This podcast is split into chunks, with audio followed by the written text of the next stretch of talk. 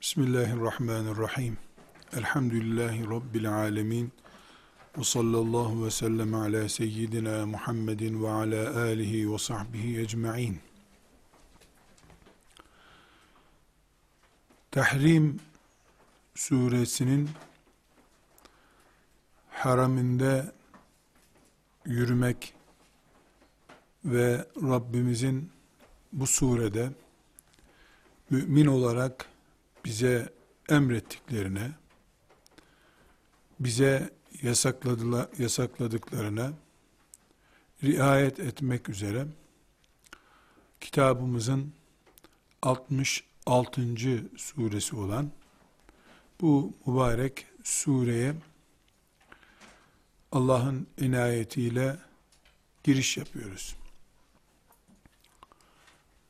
Kur'an-ı Kerim'in sureleri özellikle Resulullah sallallahu aleyhi ve sellem Efendimizin döneminde isimlendirildiği gibi zikredilirler. Tahrim suresi ifadesi Resulullah sallallahu aleyhi ve sellem Efendimiz zamanında konmuş bir isimdir. Daha sonra göreceğiz, ayetin içinde geçen bir kelime olduğu için tahrim kelimesi de kullanılmış olabilir. Ama Allahu Teala Kur'an'ı ümmeti Muhammed için bir ders kitabı olarak gönderdiğine göre Kur'an-ı Kerim'in herhangi bir ayeti de müminler için derstir. Herhangi bir suresinin ismi de müminler için derstir. Bakara suresi ve Fatiha suresi incelendiğinde Fatiha açış yapmak, başlangıç yapmak anlamına gelir. Bakara ise bildiğimiz gibi inek cinsi hayvanın adıdır. Kur'an gibi bir kitabın açılış ismi verilecek, Fatiha ismiyle anılmış bir sureyle başlaması akla uyar. Ama hemen arkasından inek adının geçmesi kolay kolay anlamlandırılamayabilir. Allahu Teala bu koca büyük kitaba, levh-i mahfuz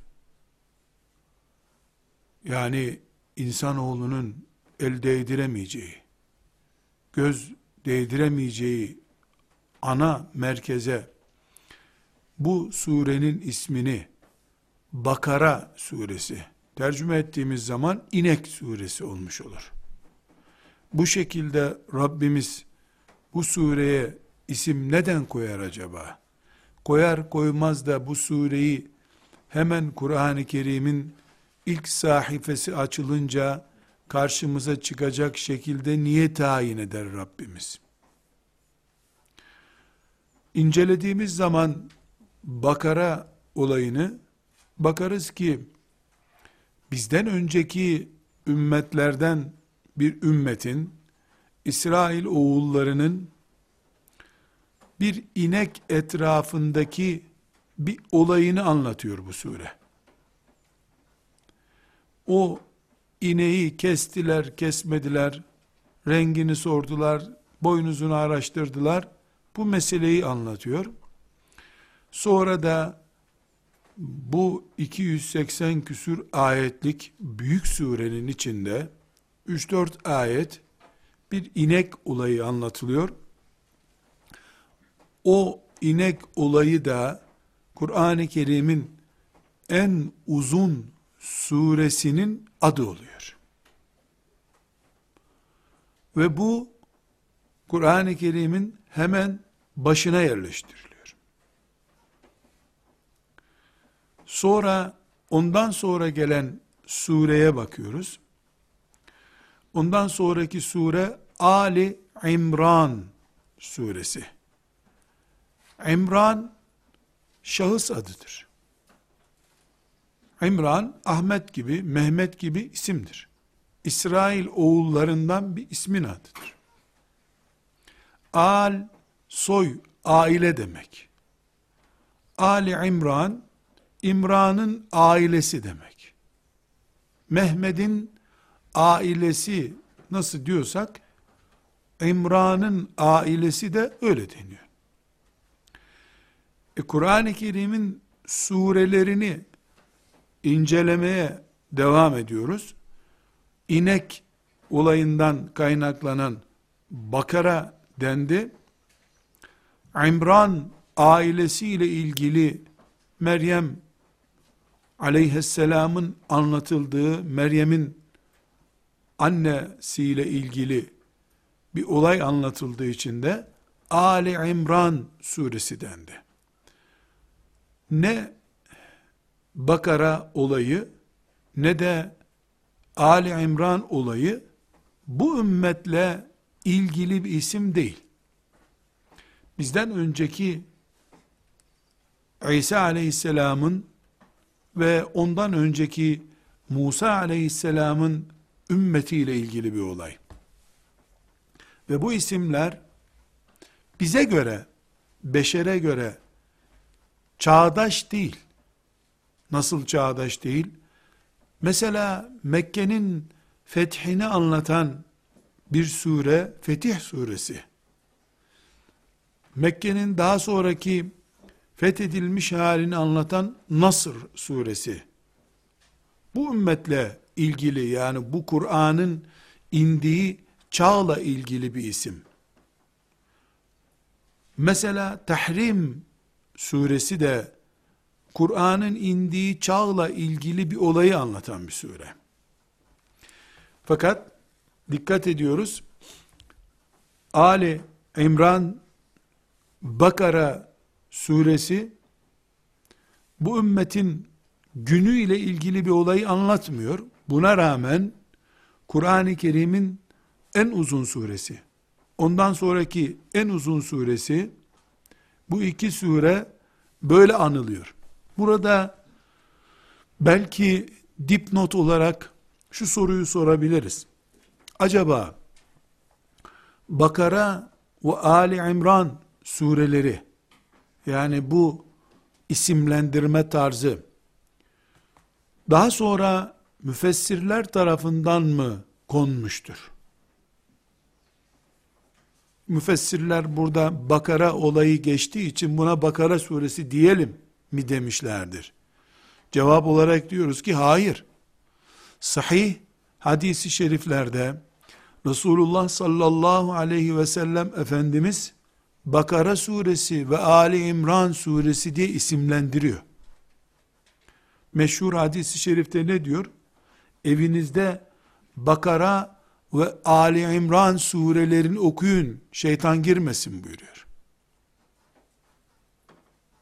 Yani bizzat Peygamber aleyhisselam Efendimiz surenin ismini Bakara ve Ali İmran olarak zikrediyor. Daha sonraki sure olan Nisa suresi de hadisi şeriflerde geçiyor. Ama Nisa suresinde bu ümmetle ilgili bir kavram var. Kadınlar konusu gündeme geliyor. Hayret edilecek bir konuyu konuşuyoruz ama sonunda bunu çok kritik bir noktaya getireceğiz. Kur'an'a iman eden insanların Kur'an'ın filan ayetine iman etmek, filan ayetindeki bir mucizeyi teslim edip ne büyük kitabımız var demek durumunda oldukları gibi bu muhteşem kitabın isimlendirilmesinde, Kur'an denmesinde, surelerinin isimlendirilmesinde bizim mantığımıza göre çok da anlaşılır bir şey olmadığı halde surelerinin Fatiha, Bakara, Ali İmran, Nisa, Maide. Dönüyoruz tekrar. Bu maide kelimesine bakıyoruz. Maide de bu ümmetle ilgili çağdaş bir isim değil. Maide sofra demektir. Bakıyoruz bu sofra kelimesi de İsrailoğulları ile ilgili. Musa aleyhisselama İsa aleyhisselama dediler ki gökten Allah bize bir sofra indirsin de görelim dediler. Bu sofra kelimesi maide anlamında bir kelime. Allahu Teala da bunu Kur'an-ı Kerim'de ayet olarak zikretti. Böyle istediler İsa'dan dedi.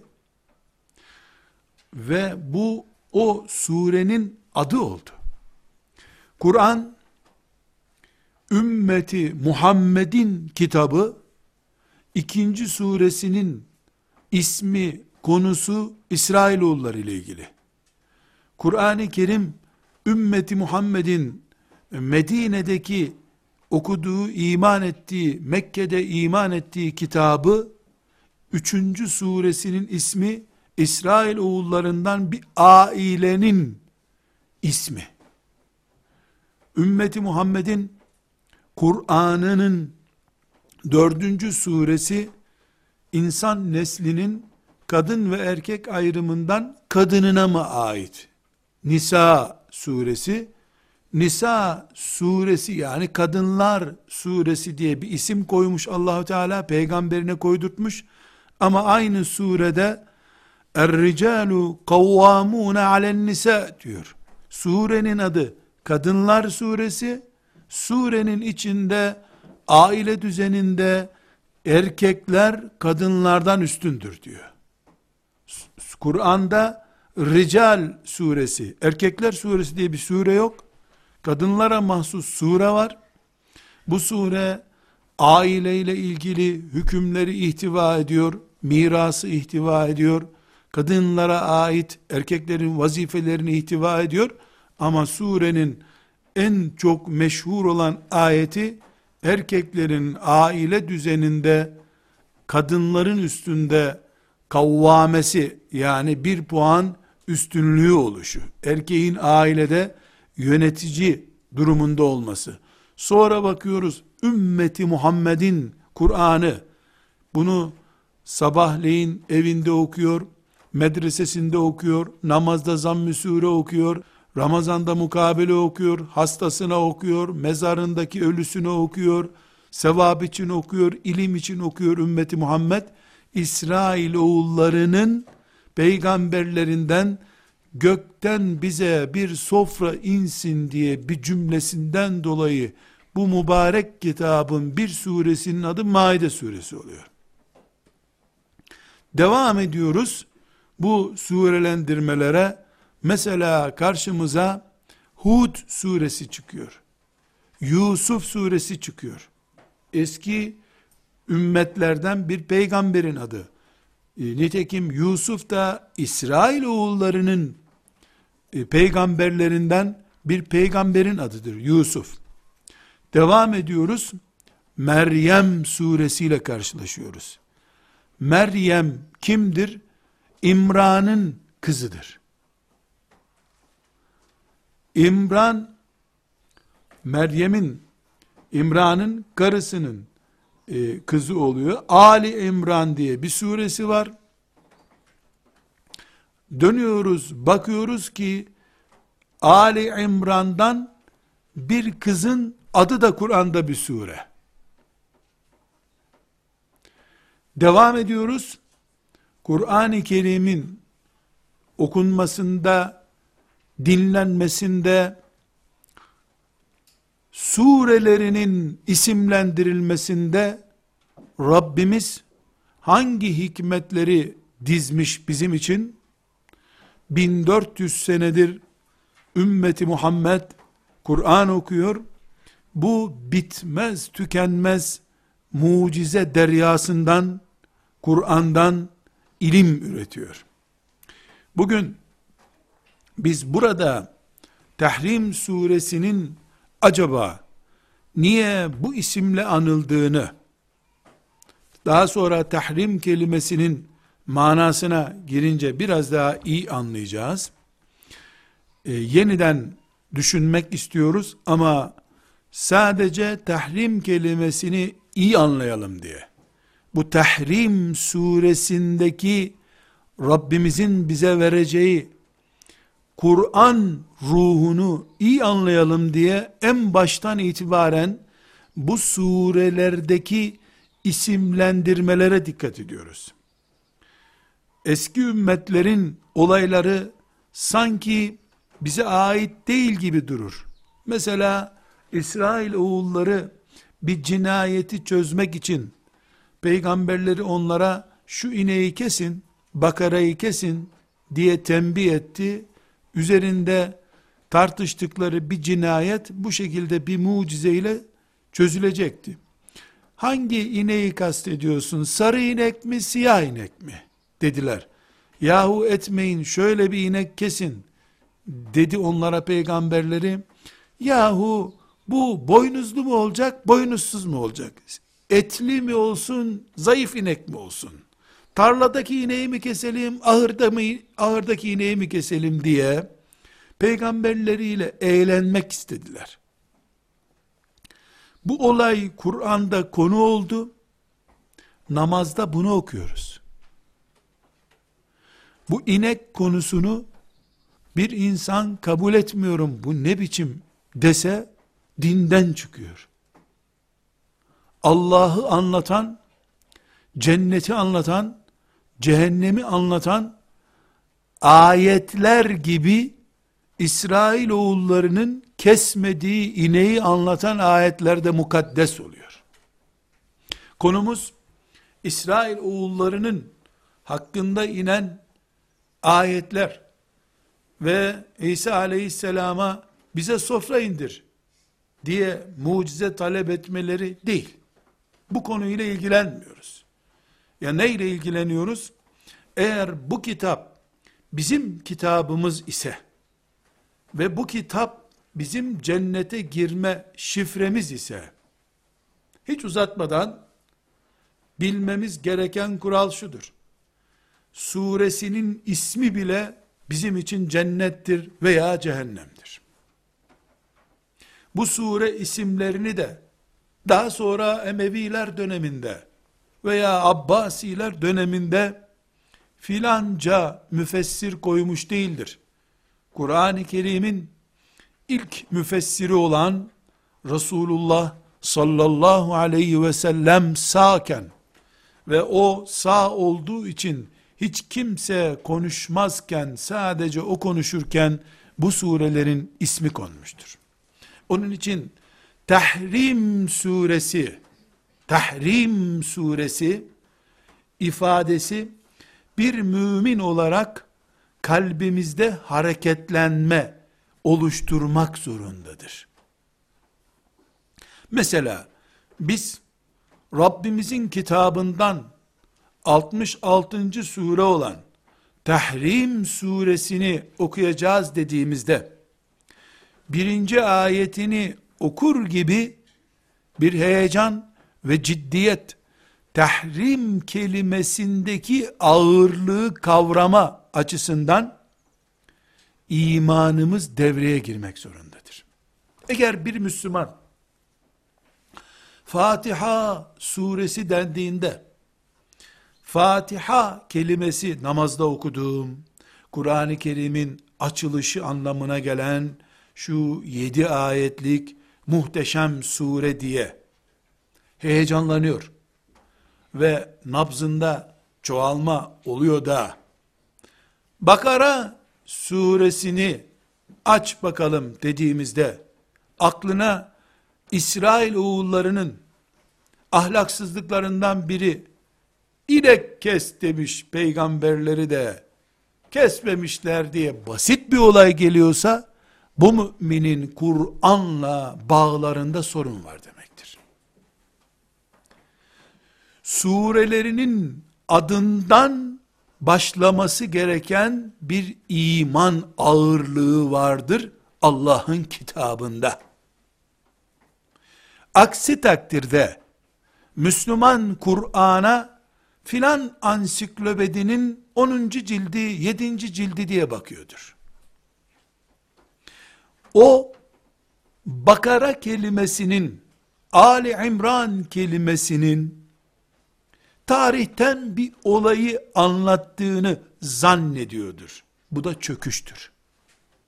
Kur'an'ı İsrail oğullarının tarihini anlatan bir kitap olarak görüyordur. Halbuki Kur'an kıyamete kadar insanoğlunun genlerinde var olan bir iğneyi bile yokuşa sürüp peygamberi bunaltarak kesmeme direnci ve zafiyetini göstermek için ikinci sure olarak kitabına bunu koymuştur Allah.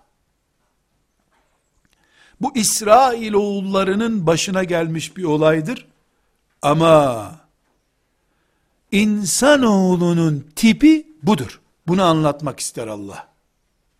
Bunun içinde konu sanki İsrail oğulları ile ilgili sınırlı bir konu gibi görülür. Fakat bu insanla ilgilidir. Eğer bize şeytan becerip de vay Yahudiler yahu bir inek bile kesmemişler kesseler de şu iş olmasaymış diye bir varmış bir yokmuş.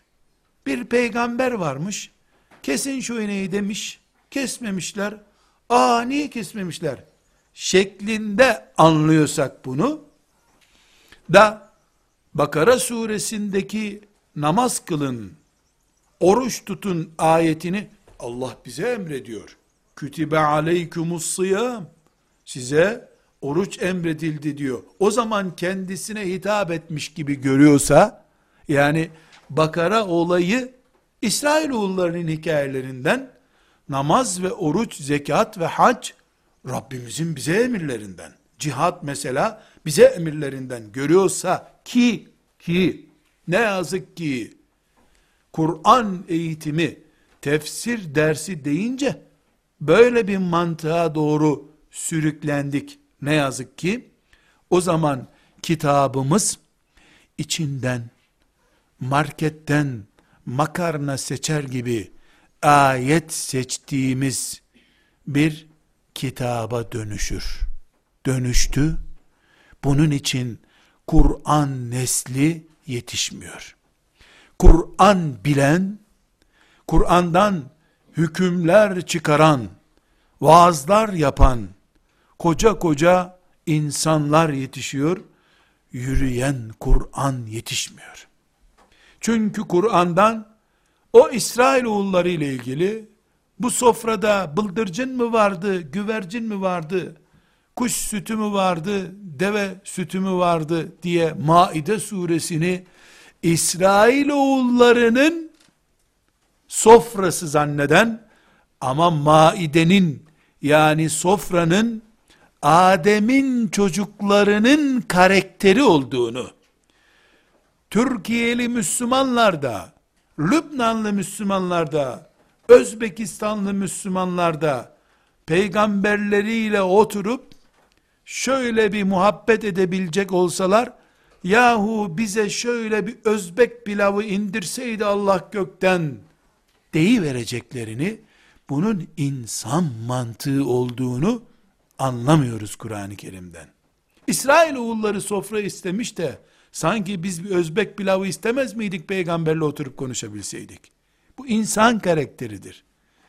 Kur'an 114 sure ile 114 can alıcı konuyu aslında insanların kafasına koyuyor.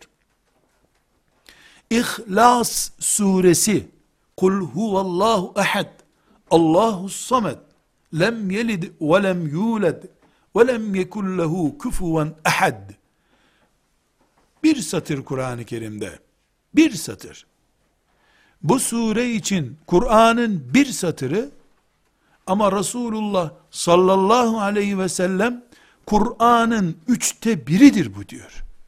Sanki bunu üç defa okusa bir insan, İhlas suresini üç defa okusa, bu okuyuşuyla Kur'an'ı hatmetmiş olur gibi diyor. garip garip bakıyoruz. Yahu bir satırdan üç defa okuyunca bir sayfanın beşte biri yapıyor Kur'an-ı Kerim'de. 15 satır var her sayfada. Bunu üç defa okusam üç satır yapacak. Kur'an-ı Kerim'in tamamına muadil ama bir sayfanın beşte biri kadar. Üç defa okununca durup şunu düşünemiyoruz ama. Yeryüzünde 500 sene namaz kılsan. 500 sene hiç iftar etmeden oruçla geçirsen. 500 kere şehit olsan, dirilsen, şehit olsan. İhlas olmayınca kaç yapaya yapıyor ki? Allah katında ne değeri var bütün şehitliğin, namazın, her şeyin kilidi ihlas değil mi? Bütün müminliğin, ibadetlerin özü ihlas oluyor da Kur'an'ın İhlas suresi niye Kur'an'ın özü olmuyor? Kur'an'ın içine dalmaya gerek yok. Kur'an'ın içine dalmadan Kur'an'ın surelerinin isimlerinden bile müminliği perçinlemek ve şeytana karşı büyük bir gemiyle yol almak mümkündür Allah'ın izniyle. Burada ders saatine göre ücret alacağı için mümkün olduğu kadar ders saatini artırmaya çalışan bir öğretmen gibi bir surenin isminden konu çoğaltmaya çalışmıyorum. Ya ne yapmaya çalışıyorum? Şu surenin ismi bile heyecanlandırmalı ki yedinci ayeti uykunu kaçırsın. Beşinci ayeti pır pır ürperten bir kalp sahibi yapsın. Birinci ayeti peygambere bağlasın aleyhisselam. İkinci ayetinden aile ruhunu ihtiva eden sırlar alabilesin. 12. ayetinden hayat şiarı, sembolleri çıkarabilesin. Suresi, suresinin adı, ayeti, her dizilişi, her şekli Kur'an olduğu sürece aynı heyecanı vermeli. Aksi takdirde işte bugünkü gibi çok bilen az anlayan, çok okuyan az hareket eden, çok konuşan ama ihlasını kaybetmiş olan bir mümin nesil çıkıyor ortaya. Bunun için inşallah yeni nesil olarak asiyeleşmeyi gaye edinmiş nesil olarak Rabbimizden diliyoruz ki şu mübarek kitabın ayetleri, sureleri, surelerinin isimleri bile bize bir hareket versin. Tahrim suresine tekrar dönelim. Tahrim haram kelimesinden geliyor. Bildiğimiz helalin zıttı. Tahrim Arapça bilenler için tekrar olmuş olacak. Biz de öğrenmiş olalım. Harrame yuharrimu tahrimen tef'il vezninden gelmiş bir kelimedir. Bir şeyi haram yapmak demek. Mesela süt helaldir. Ben sütü haram yaptım bir şekilde diyorsam bunu harrama yuharrimu tehrimen kalıbından kullanarak yaparım. Derim ki harramtu ellebene sütü haram yaptım derim. Bu surede birinci ayette okurken göreceğimiz ayrıntısını göreceğimiz bir şey. Resulullah sallallahu aleyhi ve sellem iki mübarek hanımı annemiz Aişe ve Hafsa radıyallahu anhumanın bir yanlışları, bir yanlış hareketleri üzerine bal yemeyi kendisine haram etti Efendimiz sallallahu aleyhi ve sellem. Daha bal yemem ben dedi.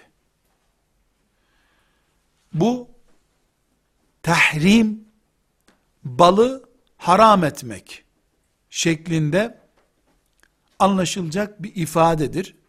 Bunu Kur'an-ı Kerim sure ismi yaptı. Zaten başlarken de ayet Ya eyyühen nebiyyü lime tuharrimu ma ahallallahu lek Ey peygamber sana Allah'ın helal ettiğini niye haram ediyorsun sen? Bir başka olay Resulullah sallallahu aleyhi ve sellem Efendimizin cariyesi Mariye var. Mariye Efendimizin e, oğlu İbrahim'in annesi. Efendimizin Medine'de doğan son çocuğu Ma Mariye'den doğma Mariye cariye bildiğiniz gibi Mısır yöneticisi Efendimiz sallallahu aleyhi ve selleme onu hediye olarak göndermişti. Ondan doğan oğlu İbrahim'in annesi yine Hafsa validemizle ilgili bir rivayette Mariye ile beraberliğinden ciddi bir şekilde rahatsız olup Efendimiz sallallahu aleyhi ve sellemi iyice bunalttıktan sonra yahu tamam Mariye'yi kendime haram edersem susar mısın Hafsa deyince tamam o zaman susarım deyip Efendimiz'e tamam Mariye bana haram olsun deyi vermiş. Bu da hadislerle sabit bir olay.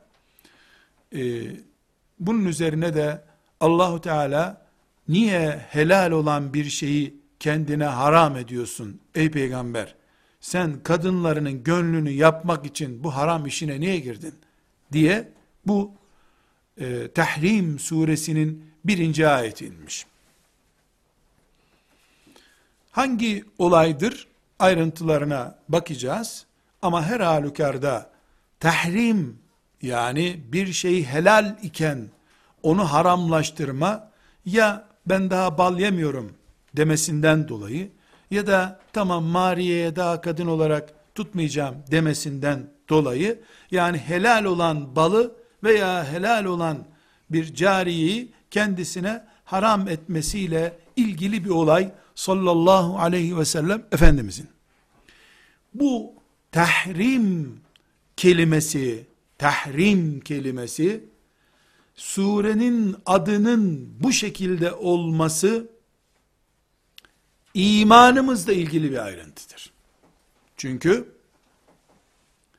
Peygamber aleyhisselam bile, ya daha bal yemem tamam bitti yeter ki üzülmeyin siz. Daha Mariye'ye tutmam. Yeter ki tamam küsme Hafsa'cığım demesi Allahu Teala'nın tatlı ve nazik bir şekilde peygamberini ikaz etme nedenidir. Nasıl sen ey peygamber helal bir şeyi kendine haram edersin? Sırf kadınların gönlünü yapmak için. Tebtegi merdate ezvacik. Sen kadınların gönlünü yapmak için böyle yapıyorsun. Demesi bir azarlama, günaha sokma, işte büyük kebair işledin, tövbe et deme şeklinde değil ama Allahu Teala'nın peygamberini tatlı bir şekilde ikaz etme nedeni oldu bu. Bundan bu sureden hiçbir hüküm çıkmamış olsa, surenin 12 ayetine hiç elde edilmesek, sadece ve sadece surenin adından yola çıkarak, Allah bize bu surede ne anlatıyor diye otursak, şimdi yaptığımız gibi sadece bu surenin adı Tahrim suresidir. Haramlaştırma Türkçesi. Tahrim haramlaştırma demek. Bu surede Allah'ın tahrim kelimesini kullanmasından bir dosya çıkıyor. Nedir o? Peygamberin bile peygamberin bile helale müdahale hakkı yok. Biz Müslümanlık ölçüsü kullanırken kötü insanları kınayacağımız zaman herif alkolü kendine helal sayıyor diyoruz. Filanca kafirler domuz etini helal yaptılar diyoruz. Bunu bir cinayet olarak görüyoruz. El hak böyle. Ama bu dosyanın bir tarafında yazıyor. Öbür tarafında da hani Allahu Teala'nın haram ettiği domuzu, alkolü, zinayı, kumarı helal diyene vay yavur deyip hemen ballozu vuruyoruz. Böyle olması gerekiyor. Ama helale haram demenin de Kur'an'da peygamberin ikaz edildiği ağır konulardan biri ve bir sureye isim olacak capta bir konu olduğunu ancak Kur'an'ın surelerinden bile imanına sinyaller yakalayanlar anlayabilir. Kaldı ki Resulullah sallallahu aleyhi ve sellem bundan sonra ümmetime bal haramdır demedi. Ben daha yemeyeceğim bunu dedi. Kadınlarının bir tür tuzağına düşmüş oldu. Daha bal yemem dedi. Haramdır. Bundan sonra kim bal yerse cehenneme girecek demedi. Öyle bir haram yok. Kendine yasak getirdi. Lime neden? Tuharrimu yasak koyuyorsun. Ma ahallallahu lek. Allah sana helal dedi bir şeye sen niye kendine yasak koyuyorsun? Niye haram diyorsun ey peygamber? Buradan daha surenin ayetlerine girmeden bir numaralı ders başlıyor. Henüz surenin adındayız. Mümin, domuz helaldir. Alkol helaldir. Zina helaldir derken nasıl bir suçluluk, cinayet, hata, ayıp ortamında bulunuyorsa helale haram demek de aynı pozisyona düşürüyor demek ki. İneğin sütüne haram demekle domuzun sütüne helal demek arasında fark yok demek ki. Buradan kadınların hassas konularından birine girmek gerekiyor. Ta en başta Allahu Teala'nın surelerin daha erkek suresi diye bir isimlendirmeden kadınlar suresi diye bir sure koyduğunu. Bir kadının hikayesi olan Meryem'in annesiyle ilgili Ali İmran'la ilgili sureden sonra hemen kadınlar suresi geldiğini peygamberlerinin şu ineği kesini yokuşa sürdükleri için onların macerasının anlatıldığı surenin Bakara suresi olarak anlatıldığını bir kere daha hatırlayalım. Az önce konuştuk. Buradan surenin ayrıntılarına girmeden önce Allah'ın helal ettiği ineğin sütünü, koyunun sütünü haramdır. Biz yemeyiz. Denizden çıkmış filan balık helal olduğu halde biz yemeyiz demenin peygamber bile yapmış olsa bunu bir kınama konusu olduğunu anladıktan sonra imanımızı test edeceğimiz ve önceki derslerde gündem yaptığımız bir kadın konusuna geldik. Allah'ın bir erkeğe ikinci, üçüncü, dördüncü kadını helal etmesini kabul eden ve etmeyen Müslüman kadının Tahrim suresiyle başlayan mücadelesine geldik. O dersi hatırlayınız. Dedik ki, Adem aleyhisselamdan beri peygamberlerin hanımları da dahil, analarımız Aişeler de dahil, ümmeti Muhammed'in önder isimleri de dahil, hiçbir kadın, evlensin kocam, bir daha evlensin, çok iyi olur, dememiştir. Demez, diyemez. Milyarda bir tane, iki tane, bilemedim beş tane olur. Kendinden geçmiştir. Başka bir sıkıntı vardır. O sıkıntıdan dolayı der derse, oturup bir kahve keyfini tadar gibi eşinin bir kadını daha olmasını hiçbir kadın isteyemez. İstese kadınlık sorunu olur bu. Kadının mahrem dünyasının doğası budur zaten. İsteyememek. Kimsenin ameliyat olmayı zevk için şöyle bir kalp ameliyatı olayım demeyi istemeyeceği gibi. Ama Allah helal ettiyse ben ne karışırım? İstemem ama Allah'ın helaline de baş kaldırmam. Diyen Müslüman kadındır dedik. Bir şeyden hoşlanmak başka şey. Hoşlanmadığın halde yapmak başka şey. Sabah namazı da zevkle yapılan bir şey değildir. Deseydi ki Allah, sabah namazı saat dört buçukta kılarsanız yaz aylarında, iki rekattır. Altı buçukta kılarsanız dört rekattır. Dokuzdan sonraya bırakarsanız altı rekat kılacaksınız. Bir anket yapın kendi kendinize. Yaz günleri dört buçukta iki rekat mı kılardınız? Yoksa dokuzdan sonra altı rekat mı kılardınız? Böyle bir serbestlik verseydi Allah Teala. Kaç kişi iki kılayım da ilk vakitte kılayım der ki? Çünkü zordur dört buçukta kalkmak. Sabah namazı zor bir saatin namazıdır. Teravihin onda biri kadardır. Teravih namazının. Ama teravih namazı kolay bir zamanda olduğu için yer bulunmaz camilerde. Ama sabah namazı zor bir zamanda olduğu için cemaat bulunmaz camilerde.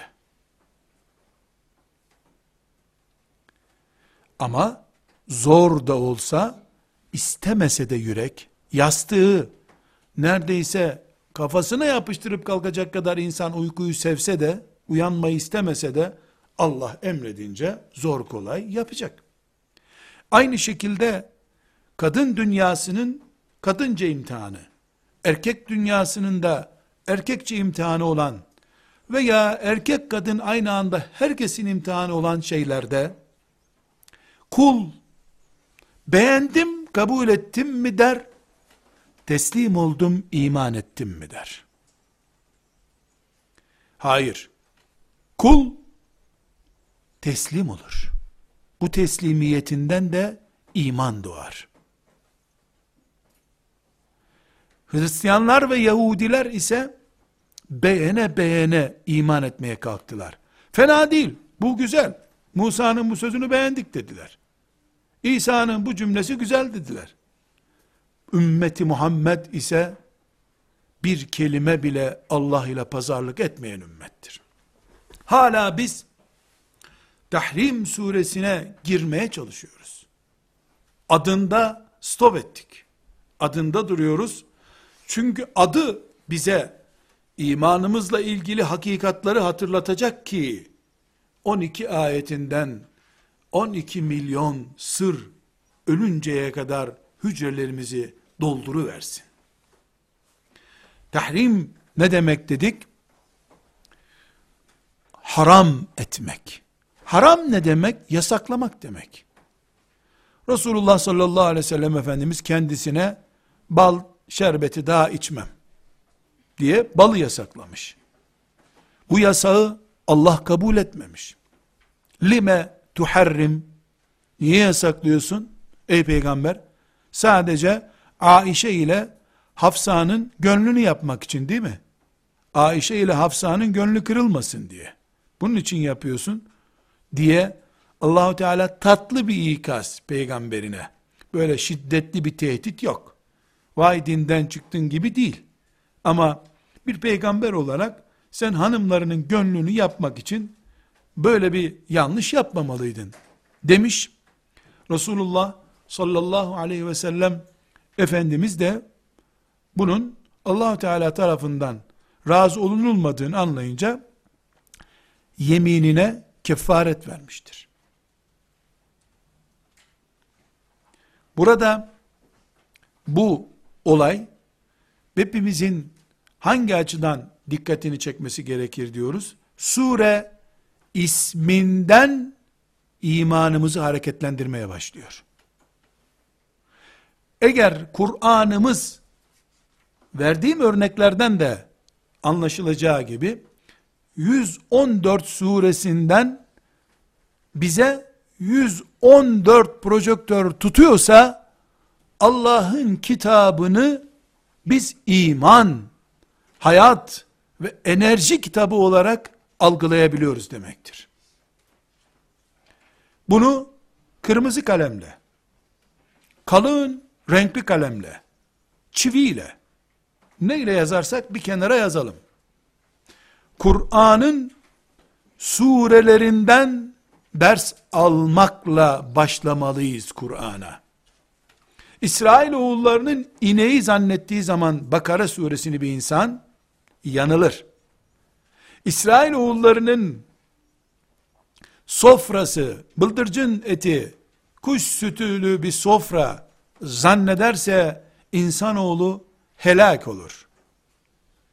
Meryem dediği sure Kur'an-ı Kerim'de evet İmran'ın kızı Meryem ama hangi Meryem? Hangi Meryem bu? İsrailoğullarının Lübnan'da yaşamış, Kudüs'te yaşamış, kadınlarından bir kadının adı mı İmran, yoksa Allahu Teala'nın insanoğlu üzerinde halk etmiş olduğu Adem olayından sonraki en büyük yaratma mucizesinin adı mı? Meryem dediğinde Müslüman Meryem suresinin adı anıldığında kendisinde. Kaf ha ya ayn sad diye bu sure anıldığında ilk hatırlaması gereken şey Kudüs'te kendi kendine hamile kalan Cebrail'in üflemesiyle hamile kalan Meryem mi yoksa kudretinin sınırı olmayan Allah'ın yaratma mucizesi mi? Eğer bir de filmini izlediği için Meryem'in Meryem rolü Meryem isimli bir kız Allah'ın yaratma kudretinden daha önce akla geliyorsa tefsir dersi başlamamış demektir. Henüz Kur'an ışık vermiyor. Kime? hala Meryem'e takılana, hamile kaldığında acaba 9 ay 10 gün mü oldu onun da hamileliği? Maşallah ne hikmetler yakalamış.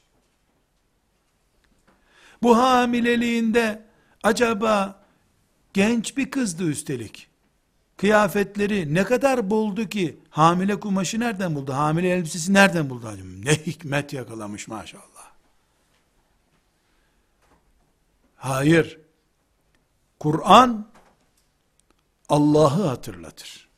Bunun için Allah'a ihlas şuuru veren, yani Allah'a bakışı ihlasla hissettiren bir satırlık suresi, Kur'an'ın üçte birine muadil olur. Evet, Tahrim suresine bu isim niye verilmiş olabilir? den yola çıktık. İnşallah tahrim kelimesi değil, ta ve ha harfleri bile karşımıza bir aradayken gelse, inşallah bu incelikleri yakalayacağımız bir kulluk şuuru Allah'tan istiyoruz. Niyaz ediyoruz. Asiyelikte budur diyoruz. Yoksa yakala bir firavun, kız kışkırt firavunu, şöylesin böylesin de kanunlarını takmıyorum de o da seni kırbaçlasın, böylece asiye ol sende. Bu çok ucuz bir asiyelik. Bu film gereği yapılır bu asiyelik bu asırda. Asıl asiyelik Firavun'un denizde boğulmamış olan hala kıyamete kadar da devam edecek olan Allah tanımazlık ruhuna karşı Allah'a secde eden, küfürden ve tuğyandan çekinmeyen mümin olmak şuurudur. Asiyelik budur. Ta, ha, ra ve mim harfleri bile bize bu hassasiyeti hatırlatmalı. Tahrim suresi bu demek. Bu sure dediğimiz gibi Kur'an'ımızın 66. suresidir. Bu 66. kelimesi bir şeye delalet ediyor mu? Hiçbir şeye delalet etmiyor. Bu ders için belki 4 aydır çalışıyorum. Planımız zaten 4 aydan beri bu ders için var. Çalışıyorum. Onlarca tefsir karıştırdım. Yıllar öncesinden de ders olarak bunu okumuştum hocalarımda. Hala bu 66 bir şeye delalet ediyor mu diye bir şey bulamadım. Yani bu 18. sure olsaydı ne olurdu? Fatiha suresinden sonra ikinci sure olsaydı ne olurdu? Hiçbir şey bulamadım bugüne kadar. Sadece inşallah bir sonraki derste zikredeceğiz. Bundan önceki sure Talak suresidir. Talak suresi bundan önceki yani 65. suredir.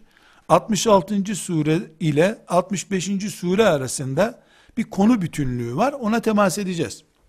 Ama bu sure niye 66. suredir? Bundan sonra gelen e, sure Mülk suresi bununla niye yer değiştirmemiş? İşte dediğim gibi bu mesela şu sure ya benim böyle cahil zilzuruna cahil kafama göre bana diz deselerdi Kur'an'ı bunu Nisa suresinden sonraya koyardım. Yok ya da şöyle yapardım. Talak suresini Nisa suresinden sonra 5. sure yapardım. Tahrim suresini de 6. sure yapardım. Zil turna cahile göre böyle. Bir şey de bilmiyorum. Çok merak ettim. Bu konuda bir ayrıntı bulamadım. Niye Allah bunu bu cüze 28. cüzün son suresi 66. sure olarak buraya niye koydu bilmiyorum. Ama şunu biliyorum. Belki 150 sene sonra, belki 300 sene sonra bir asiye veya bir medrese talebesi çıkacak.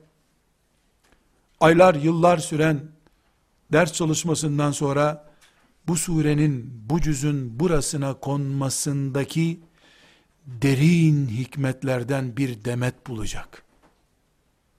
Eğer ben dünyada değilsem, herhalde melekler bana o merak ettiğin şeyi Allah bir kuluna ilham etti diye bildirirler. Bildirmezlerse de cennette bunu öğrenirim. Ama şuna iman ediyorum. Bu surenin burada olması tam Kur'anca bir hikmettir.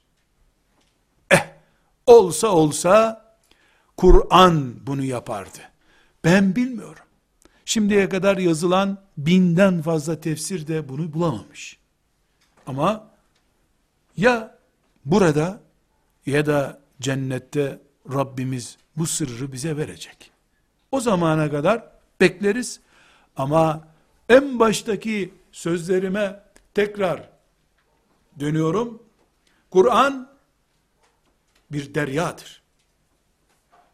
İbn Abbas bu deryadan tankerler dolusu taşımış müfessir olarak. Kurtubi taşımış taşımış durmuş. Razi taşımış taşımış durmuş. Biz çay kaşığıyla taşıyıp taşıyıp durmaya çalışıyoruz. Kıyamete kadar herkes çok şeyler bulacak Kur'an'da. Tamam Allah'ın kitabının bütün hikmetleri çözüldü diyemez insanoğlu.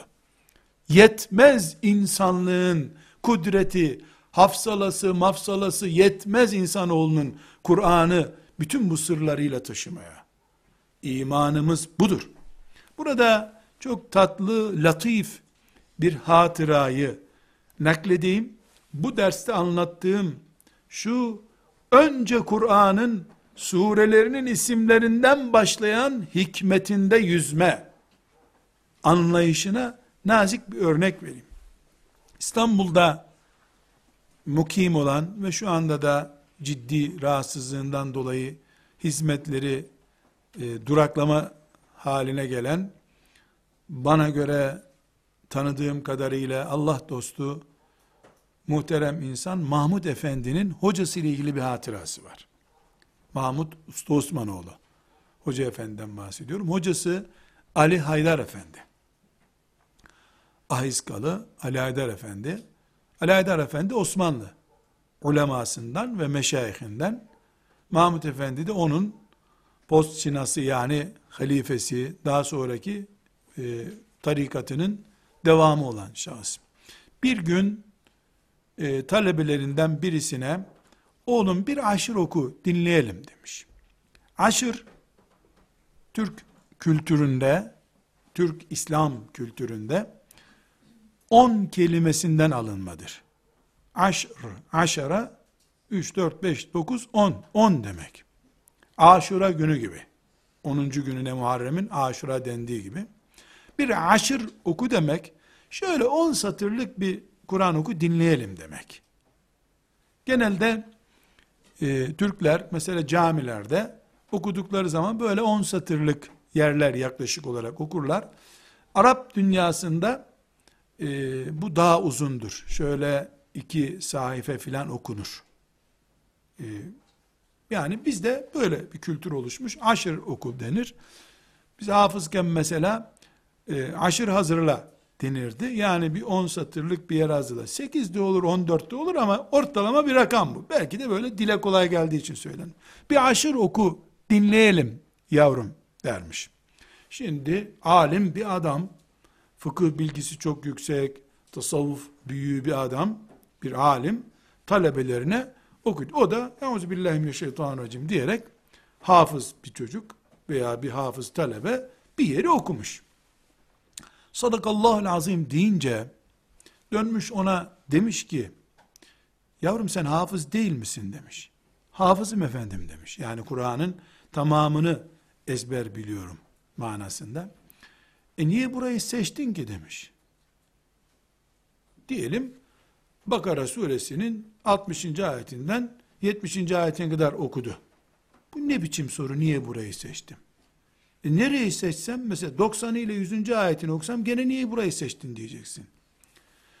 İşte şey şu niye burayı seçtin diyormuş. Yani koca Kur'an'dan bula bula bu 10 ayeti niye buldun? Dermiş.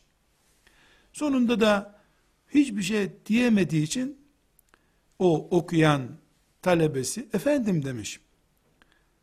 Allah burayı hatırıma getirtti. Ha, aferin demiş. Aferin.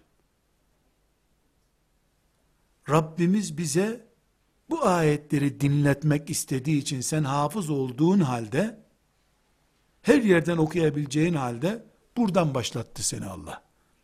Demek ki biz bu ayetleri dinlemeye muhtacız bugün. Getirin tefsiri, şimdi bu ayetlerin tefsirini okuyalım dermiş.